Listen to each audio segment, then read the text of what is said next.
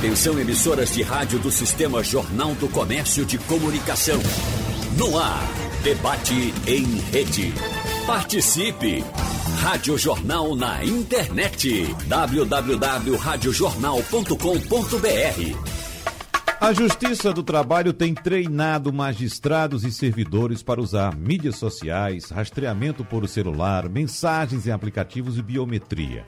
A ideia é reduzir a dependência de testemunhas e evitar depoimentos mentirosos.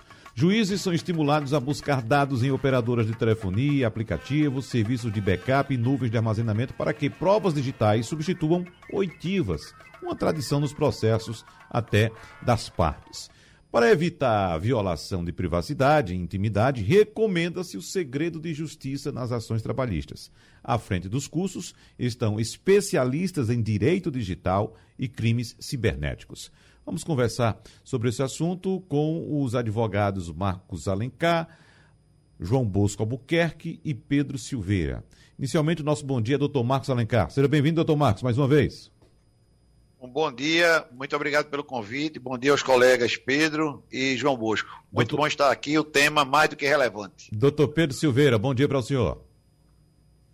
Bom dia, Wagner. É um prazer estar aqui. Obrigado pelo convite. É uma alegria estar discutindo esse assunto aqui com o doutor Marcos Alencar e o doutor João Bosco. Seja bem-vindo mais uma vez, doutor João Bosco Albuquerque. Bom dia, Wagner. Bom dia, ouvinte da Rádio Jornal. Prazer é meu, Wagner. O tema é realmente importante. Né? Diante dessas situações da pandemia, surge um novo judiciário, novos advogados e toda uma, uma nova posição processual dentro da lei. Pois é, e a gente começa o debate exatamente com o senhor, doutor João Bosco, porque essa prática que eu citei agora há pouco, desse treinamento oferecido pela Justiça do Trabalho, por exemplo, uh, ainda vai enfrentar muitos debates, né? até porque a OAB, pelo que se sabe, ainda não tomou conhecimento dessa estratégia. E os advogados, colegas dos senhores, alertam para os riscos da tecnologia. Então, o senhor já trouxe para a gente aqui, para o nosso ouvinte, doutor João Bosco, vários exemplos, vários casos em que provas digitais foram utilizadas em processos. O que avançou do que o senhor acompanhou até agora e quais são esses riscos que a gente pode correr nessas provas digitais? Veja, uh, Wagner, eu, quando nós começamos com as provas digitais, que era um CD ou um DVD que a gente entregava ao juiz há um tempo atrás, o juiz nem tinha o equipamento do CD, nem tinha o equipamento do DVD, aquela prova ficava inútil. Você veja a evolução dos tempos. Hoje a prova ela é digital, o processo é eletrônico e muitas vezes os advogados utilizam sim das informações que estão na internet. O que a, a Justiça do Trabalho está apresentando, que é um panorama completamente diferente, eu assim posso chamar, é a contratação de hackers, é a contratação do submundo para poder entrar na vida do cidadão para dizer, olha, você mentiu, ou você fez isso, ou você fez aquilo. Aí, isso, na minha, na minha ótica, muda totalmente a, a, a ideia do que é fazer a coisa dentro da legalidade. Eu, eu não conheço nenhum posicionamento da OAB, mas eu enxergo essas situações do, da investigação, da vida privada, de entrar nas, nas redes sociais de forma indireta não naquilo que está aberto, mas eu perseguindo o, o cidadão, a, o, a parte ou a testemunha, isso gera um absurdo. Normalmente, é, a, o Facebook, o, o, Instagram, a gente, no direito de família, a gente utiliza como prova para provar que ele pode pagar uns alimentos, que ele está viajando. Essas informações a justiça aceita. É importante, logicamente, você fazer a certificação digital, porque existe toda uma manipulação dessas informações. Existem as fraudes das, das, das provas digitais, mas o que a Justiça do Trabalho, que foi apresentado, na minha opinião, Marco, uh, Marcos e, e os ouvintes, e você, Wagner, é um verdadeiro absurdo. Bom, doutor Marcos, a gente conversou aqui com o doutor João Bosco em várias ocasiões, como eu disse, a respeito de provas que foram utilizadas no, na, na, Justiça da Família, né, em, em, casos desse tipo. Mas nesse caso que eu citei agora especificamente, a Justiça do Trabalho vem treinando magistrados e servidores para utilizar as mídias sociais. Qual a avaliação inicial que o senhor faz? É, veja bem, é, isso é um campo muito. Né, Pedro aí, que é o especialista da área digital e e acredito que vai trazer uma contribuição maior do que, do que a minha. Mas, veja, isso é um campo muito nebuloso, né? É muito próximo. E nós não podemos nos esquecer que nós estamos falando de uma coisa chamada prova. Prova é o instrumento que você decide um, um, um litígio, né, seja trabalhista, seja familiar, o que seja, pela inocência ou pela culpa. Né? A, a, a gente assiste isso nos filmes para que o nosso ouvinte entenda que muitas vezes aquela pessoa traz uma prova, um elemento de prova, né, uma fotografia, um documento que é incontestável. Né? Você veja aí esse caso de alta divulgação dessa criança que faleceu, né, que envolve um, um político, é, e ora, toda hora aparece uma coisa nova, porque está se buscando prova. Então, nós não podemos condenar ninguém em buscar a verdade através de prova. Porém, a Constituição Federal, desde 88, ela diz o seguinte: tudo pode, desde que seja lícito. Você pode buscar as provas que bem entender, mas tem que ser lícitas. Eu não posso, por exemplo, querendo mover uma ação contra Pedro, ou contra João Bosco, ou contra Wagner, invadir os registros particulares, personalíssimos, do seu celular ou do seu computador pessoal, ou colocar uma escuta dentro da sua casa sem uma autorização judicial entendeu? Eu não posso invadir um arquivo seu lá para tirar um documento. Ah, mas eu estou provando aqui que Pedro e que João Bosco fizeram isso comigo. Veja, antes da gente entrar no mérito, você obteve como esse documento. Se foi de forma ilícita, ele não pode ser caracterizado. Nós temos aí como um grande exemplo de tudo isso que eu estou falando aqui, para que também o ouvinte entenda que o objetivo nosso aqui é informar sem juridiquês ao ouvinte, é a Operação Lava Jato. É, a partir do momento que o Supremo Tribunal Federal, através da segunda turma, salvo engano, disse que o juiz Sérgio Moro agiu de forma, de forma parcial, é como se ele estivesse condenando o ex-presidente Lula sem provas. Ele usou de, de, um mecanismo que foi entendido que ele, ele advogou contra a parte. Então, ele, ele, ele, ele manipulou o resultado de uma decisão. É, foi o entendimento do Supremo. Então, o que eu estou querendo dizer com tudo isso é que esse movimento ele é muito válido, porque a gente está buscando a verdade, a justiça pode sim usar desses mecanismos digitais. É, Bosco está dizendo que nunca me conheceu na vida, o juiz entra lá no meu Facebook ou no Instagram dele vê fotos e mais fotos, deu abraçado com ele em festas. Então, lógico que eu sou amigo dele. Isso é, isso é possível e deve ser assim. Agora, a OAB precisa estar atenta, precisa acompanhar para que não hajam excessos e violação dessa intimidade que eu falei. Então, é, eu acho que no primeiro momento é essa a avaliação geral que a gente pode trazer aqui. Doutor Pedro Silveira, a avaliação inicial do senhor? É, Wagner, de forma muito breve, queria só registrar a alegria minha aqui de estar podendo debater com o João Busco e com o Marcos. São dois profissionais que eu admiro demais há uns 15 anos, aí eu era estagiário do escritório de um grande, inclusive, parceiro da Rádio Jornal, que é Paulo Perazzo, uhum. e lembro do doutor João Bosco indo lá semanalmente, e via ele sempre com muita deferência e com muita admiração. Então, a alegria está por aqui. É, o que, que acontece? É, respondendo a esse questionamento, Wagner, a gente sabe, como o é, doutor Marcos muito bem pontuou, tecnologia faz parte da nossa vida, já faz há muito tempo e vai continuar a fazer cada vez mais não tem como fugir. A gente ter uma foto numa rede social, a gente vê uma, algo que a gente postou no Instagram, no Facebook, nos autos de um processo, principalmente se essa rede social for aberta ao público, isso é uma coisa natural. Por outro lado, o que, que a gente tem que considerar? Hoje em dia existe um direito que vai ser, inclusive, tutelado, resguardado pela Constituição Federal, que é o direito à privacidade. É o direito à privacidade e proteção de dados. E esse, esse, esse, esse direito ele está consubstanciado, a LGPD, a Lei Geral de Proteção de Dados, veio para resguardar, veio para garantir que nós, como cidadãos do Brasil, temos direito à privacidade, que nós somos os donos dos nossos dados. E o que, é que acontece, Wagner? Tem um princípio que essa lei traz, que é um princípio chamado da autodeterminação informativa. Esse foi um princípio que aconteceu uma situação muito curiosa na semana passada, porque o, o, o 03, o Carlos Bolsonaro, o famoso Carluxo, estava conversando numa, numa, palestra lá no Rio de Janeiro e ele confundiu a LGPD, que é a Lei Geral de Proteção de Dados, com LGBT. E aí ele foi falar sobre esse princípio da autodeterminação informativa e achou que era questão de gênero, de, de transexual, disso, daquilo, e fez a maior confusão. Mas na realidade, Wagner, esse princípio da autodeterminação informativa, ele diz o seguinte, que você, como cidadão, ou eu, como cidadão, sou dono do, dos meus próprios dados, eu sou dono das minhas informações e eu posso fazer o que eu quiser com ela. Como é que isso se relaciona a esse assunto? O que a Justiça do Trabalho está propondo são quatro pontos de que podem gerar uma certa preocupação.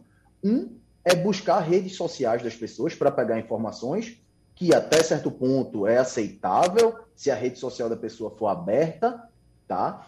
E outros pontos que me preocupam um pouco mais, como por exemplo, rastreamento por celular. Isso é uma das propostas, é, é, viu, Marcos, que está é, é, nessa, que está sendo apresentada pela Justiça do Trabalho, que está sendo ensinada é rastrear o celular de pessoas para a finalidade de dizer se ela o tempo que ela passou no trabalho ou o tempo que ela não passou. Isso, do meu ponto de vista, é um perigo. É um perigo se a pessoa, se o dono daquela informação não concordou em disponibilizá-la. A partir do momento em que a Justiça do Trabalho pode acessar a minha localização, onde eu tive ou onde eu deixei de estar, isso é uma invasão na minha vida privada, isso é uma invasão na minha liberdade individual, que eu enxergo com bastante preocupação. Então, são pontos, existem outros pontos, mensagem de aplicativos, biometria, que a gente pode ir falando aí ao longo do debate, mas que, em princípio, eu enxergo com bastante cautela. Só para a gente fechar esse bloco, doutor Pedro, e passar, claro, a palavra para o doutor Marcos e doutor João Bosco, o senhor está tá acreditado aqui para mim como especialista em direito digital. O senhor pode traduzir melhor para o nosso ouvinte uh, uh, o que é o direito digital hoje nas condições atuais? é o seguinte, Wagner, o direito digital ele envolve, na verdade, uma série de aspectos do direito.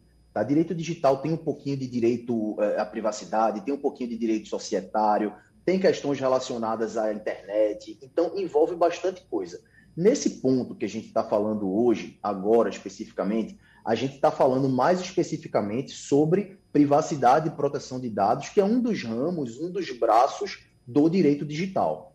Doutor João Bosco Albuquerque já trouxe aqui no programa vários casos uh, envolvendo questões familiares, de separação, de divórcio, em que, por exemplo, uma prova é utilizada de uma conversa, através de uma conversa de WhatsApp, ou o marido conversando com a amante, ou a esposa conversando com a amante. Mas, doutor Marcos Alencar, Uh, doutor Pedro Silveira trouxe o, o, o que ele apontou como sendo um perigo, e alguns advogados, como eu disse no começo, alertam para risco, os riscos dessa tecnologia.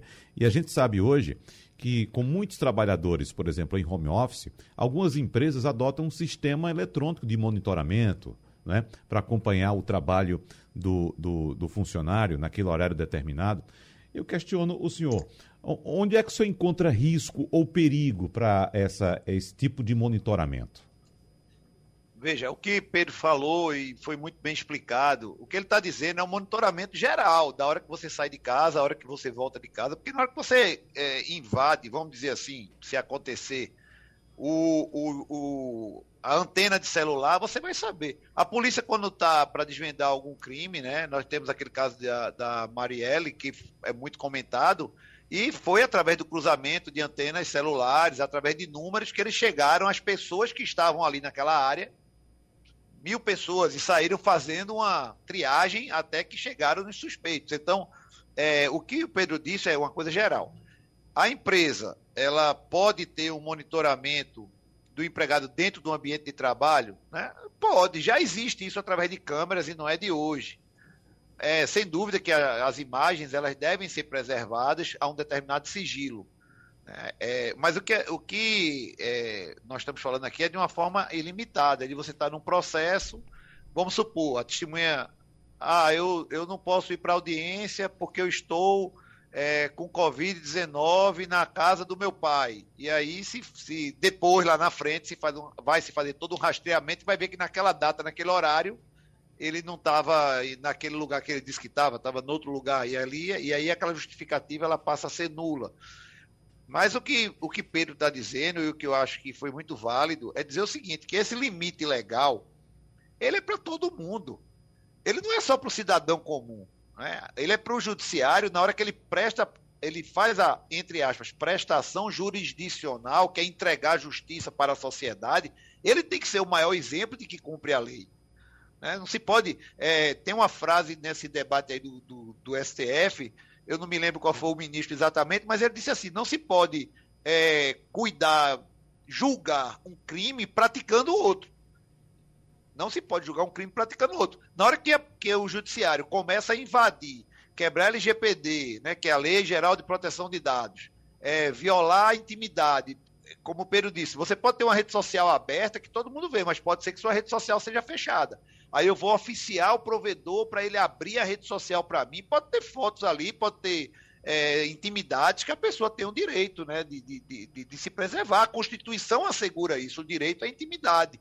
Então, ninguém está autorizado, nem o judiciário está autorizado a isso. Nós já tivemos aqui, só para terminar, casos de juiz determinando que o WhatsApp apresentasse as mensagens e o WhatsApp simplesmente disse: Eu não posso apresentar, as mensagens são criptografadas, que passamos aqui duas oportunidades, salvo engano, no Brasil todo, sem o WhatsApp durante três dias, causando um tremendo prejuízo social, porque um juiz entendeu que o WhatsApp tinha que abrir as mensagens para ele ver ali, ah, porque é um tráfico de droga, porque é um contrabando de arma. Olha, a Constituição Federal não traz exceção.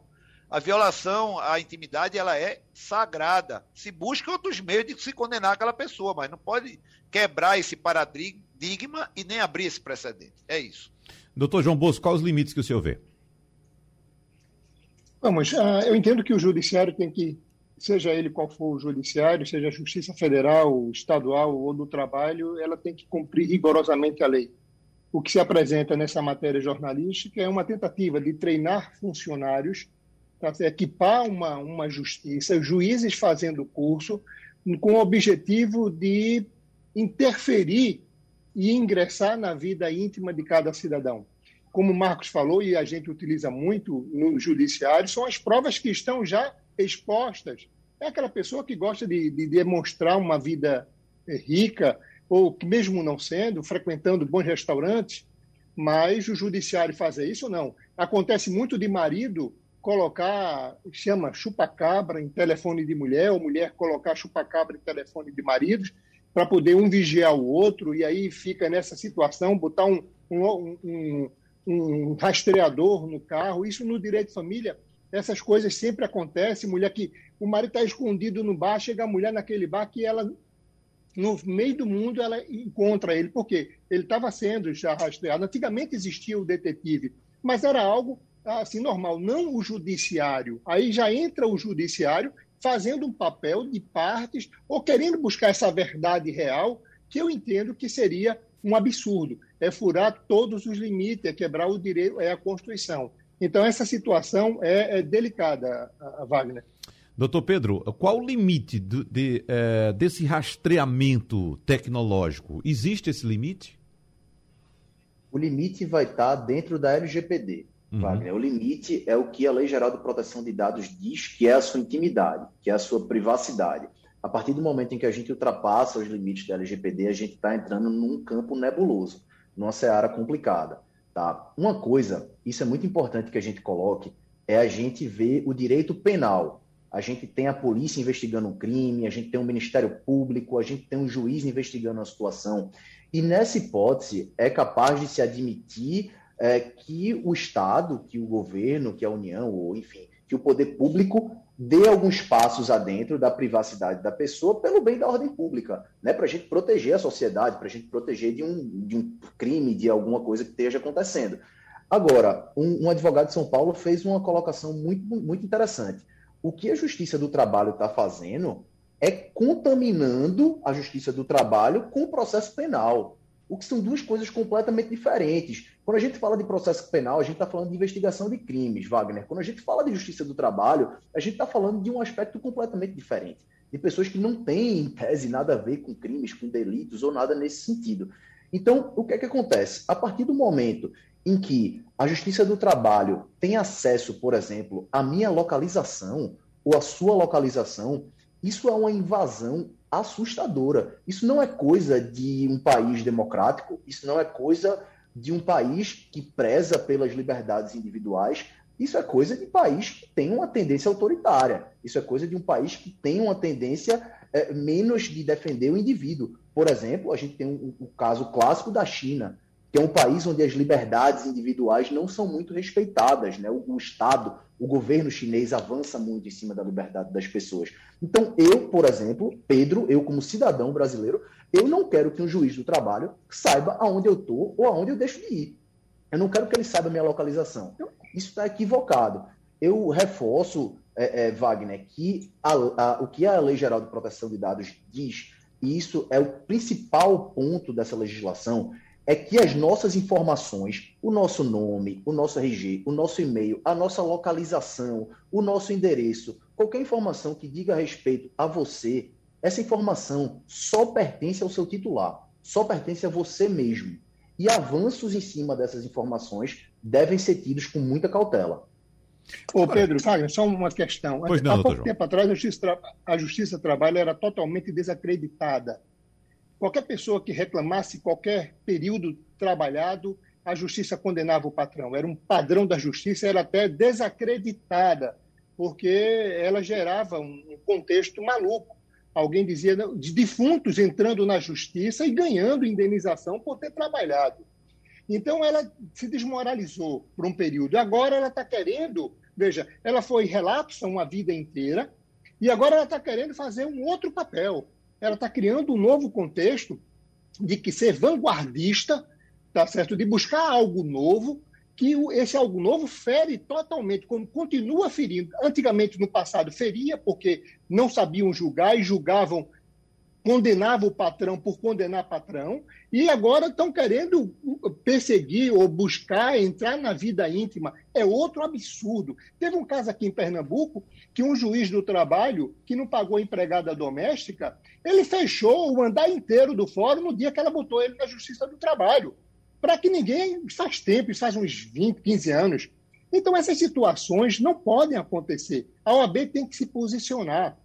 Eu entendo que se segue a lei, se busca a prova, para que a Justiça do Trabalho vai querer buscar essa verdade, verdade, verdade, em cima de meios, artifícios que não são lá. Cabe às partes juntar os documentos e as provas e o juiz julgar em cima do seu convencimento. Mas a Justiça ir buscar prova, cabe ao Ministério Público fazer esse papel, o papel do Ministério Público, não do magistrado, enfim. Eu vejo algo acontecendo. Tudo que é, surge assim, Wagner, vai, se você abre uma exceção, vai abrindo, daqui a pouco, entenda, você vai perder totalmente a sua privacidade, a sua intimidade, e a sua intimidade vai ser liberada para essas autoridades, que eu entendo que não são competentes, nem têm o direito de entrar na vida privada de ninguém.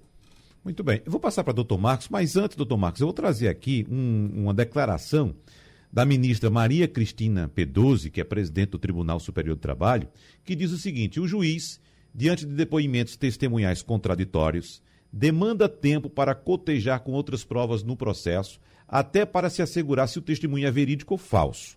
Com as provas digitais, ele vai identificar a verdade dos fatos com muito mais segurança.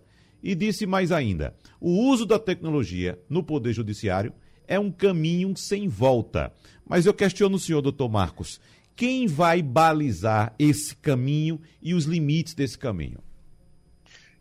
Pois é, é, veja, quando a gente fala do uso dos, dos, dos meios digitais no judiciário, né, a pandemia nos trouxe aqui, agora, nesse momento, da forma como nós estamos realizando esse programa.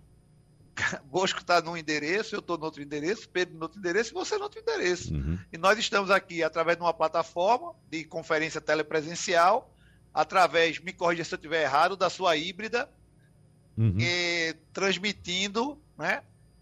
Pelo meio anterior à pandemia, que a gente nunca tinha isso. A gente tem que pegar o carro, ir para aí, agora a gente conseguiu fazer esse debate dessa forma. As audiências estão acontecendo assim, os despachos através do balcão de despacho, tudo isso é fantástico. Não se pode, Pedro falou muito bem, Bosco também, não se pode é, tratar da tecnologia como um pacote só.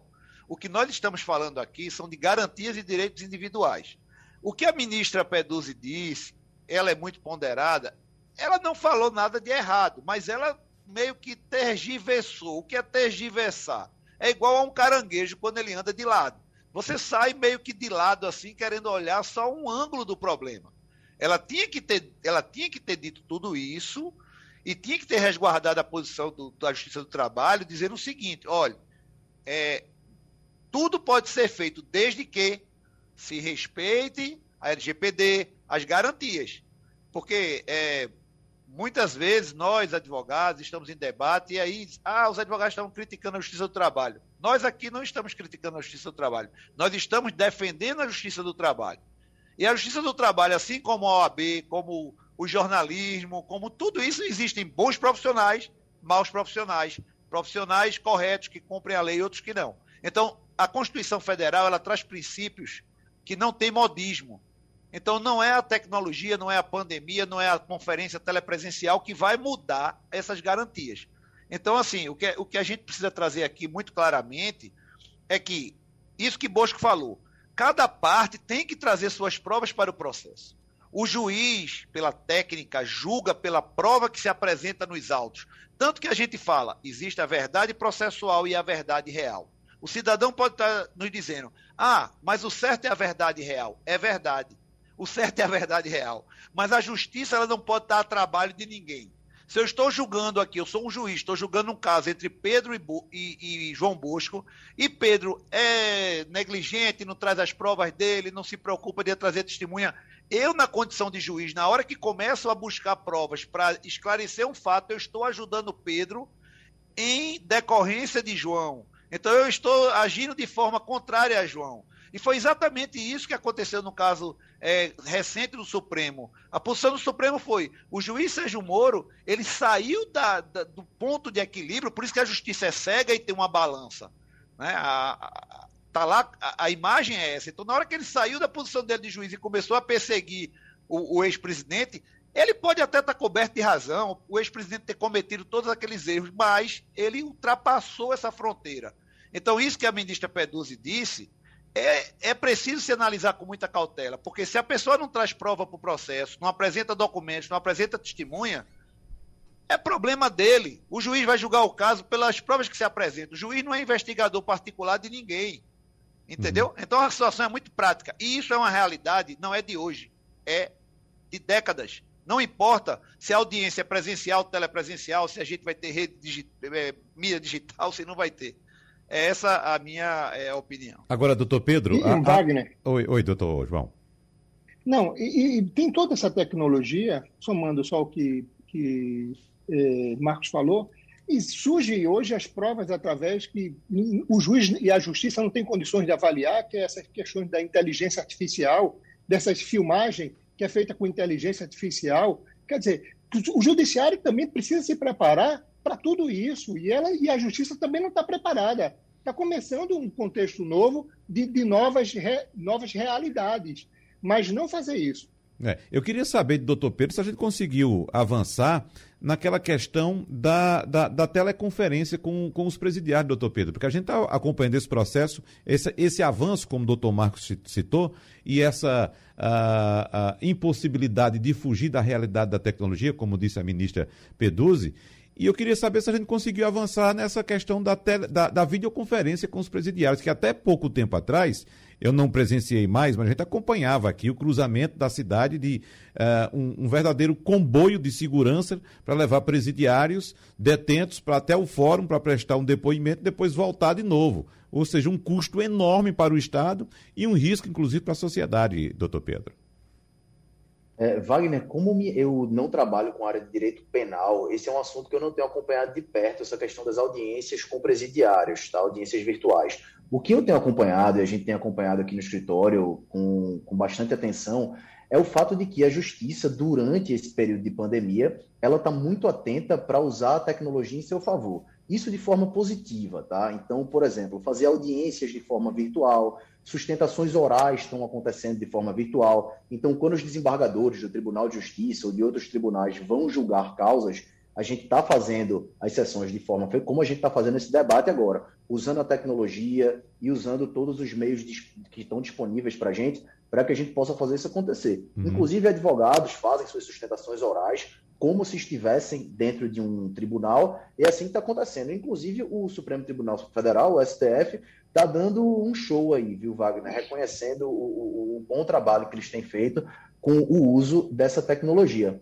Se você me permite, é, é, Wagner, eu queria fazer um, um, um brevíssimo é, é comentário sobre o que o Dr. Marcos acabou de falar. Foi um ponto que eu achei brilhante, que é o fato de que juiz ele não é investigador particular de ninguém.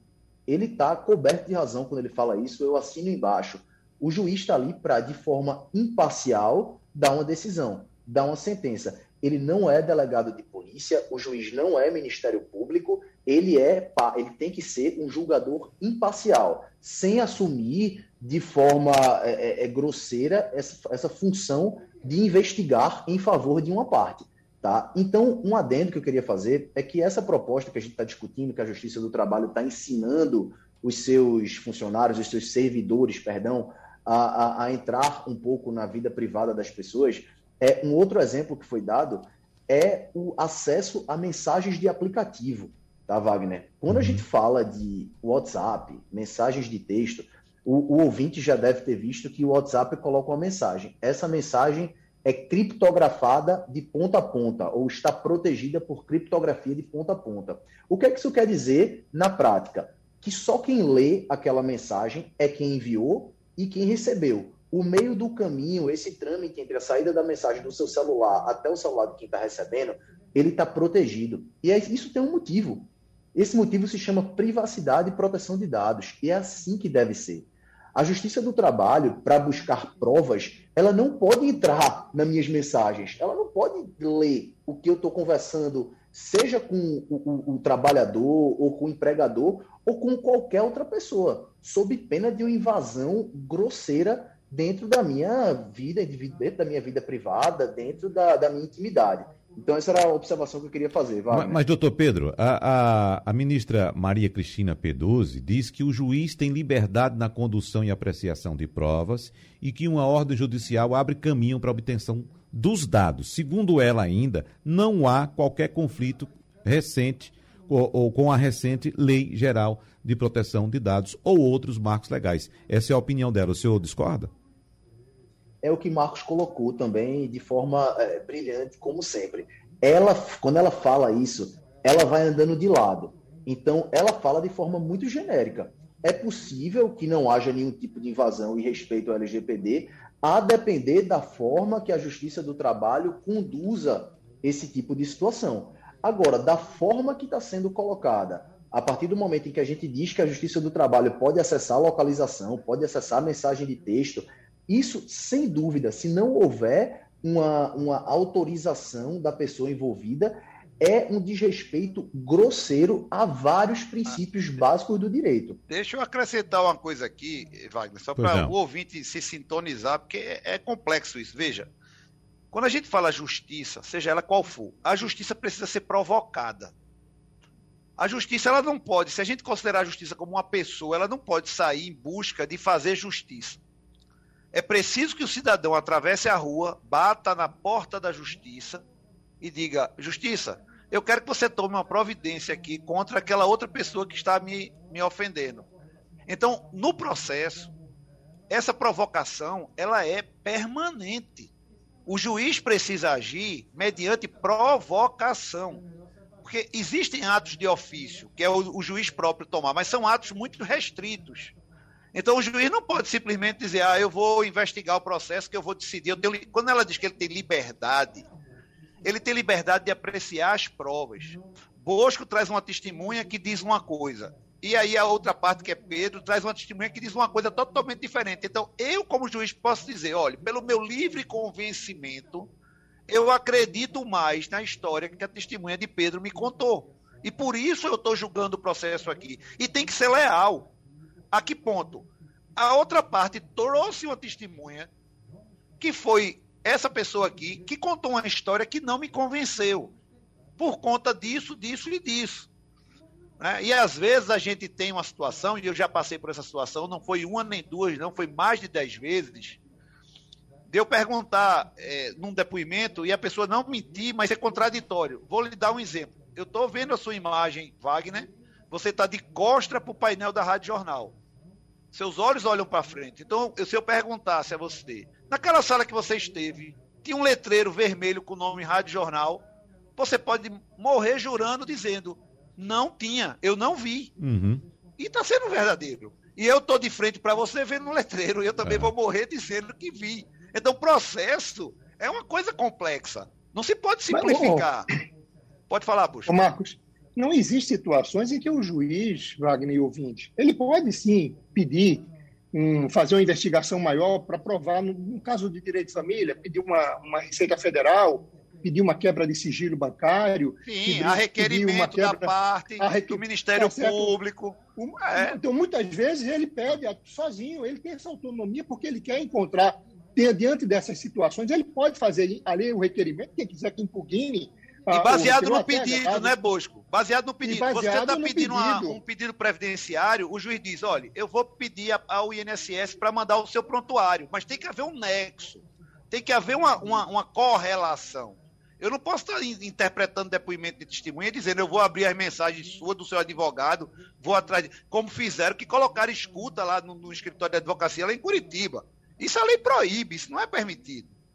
Muito então, bem. quando vem esses abusos, viu, Wagner, é, uhum. é, que fere todo o contexto. Então, no, direito de família, isso acontece muito, isso com muita tranquilidade. O judiciário faz e atua dessa forma para buscar o melhor, a, a, melhor prova, a prova real, como aqui nós falamos.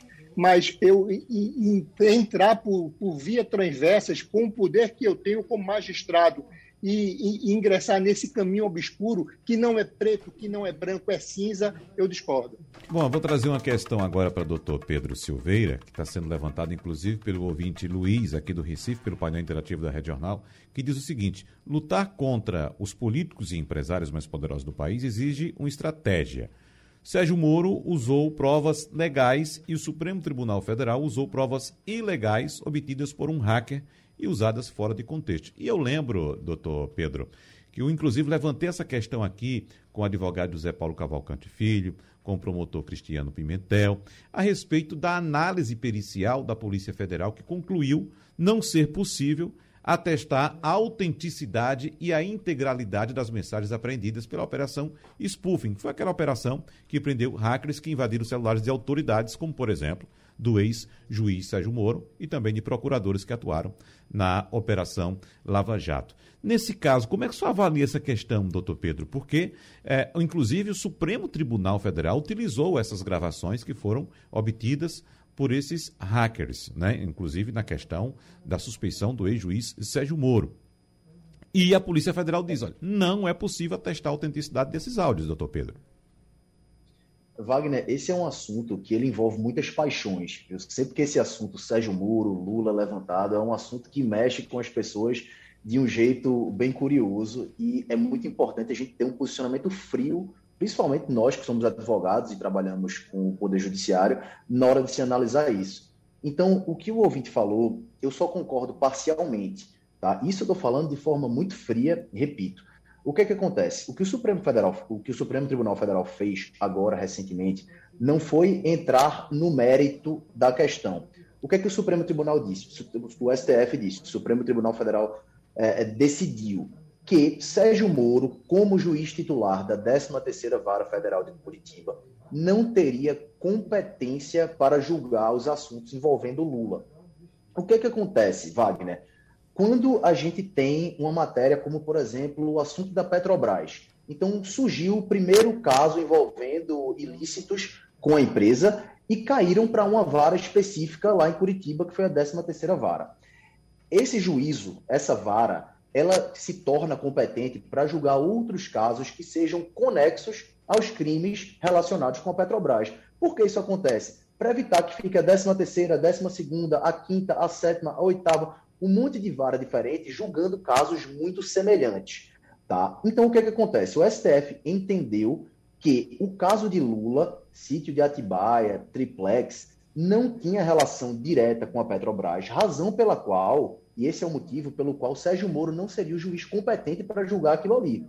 Precisaria ser julgado esse assunto por um outro magistrado, por um outro juiz, que fosse o juiz correto para julgar aquela ação. Mas o STF não entendeu em momento algum, eles não falaram que Lula é inocente, ou chegaram a avaliar se a prova estava é, correta ou se não estava.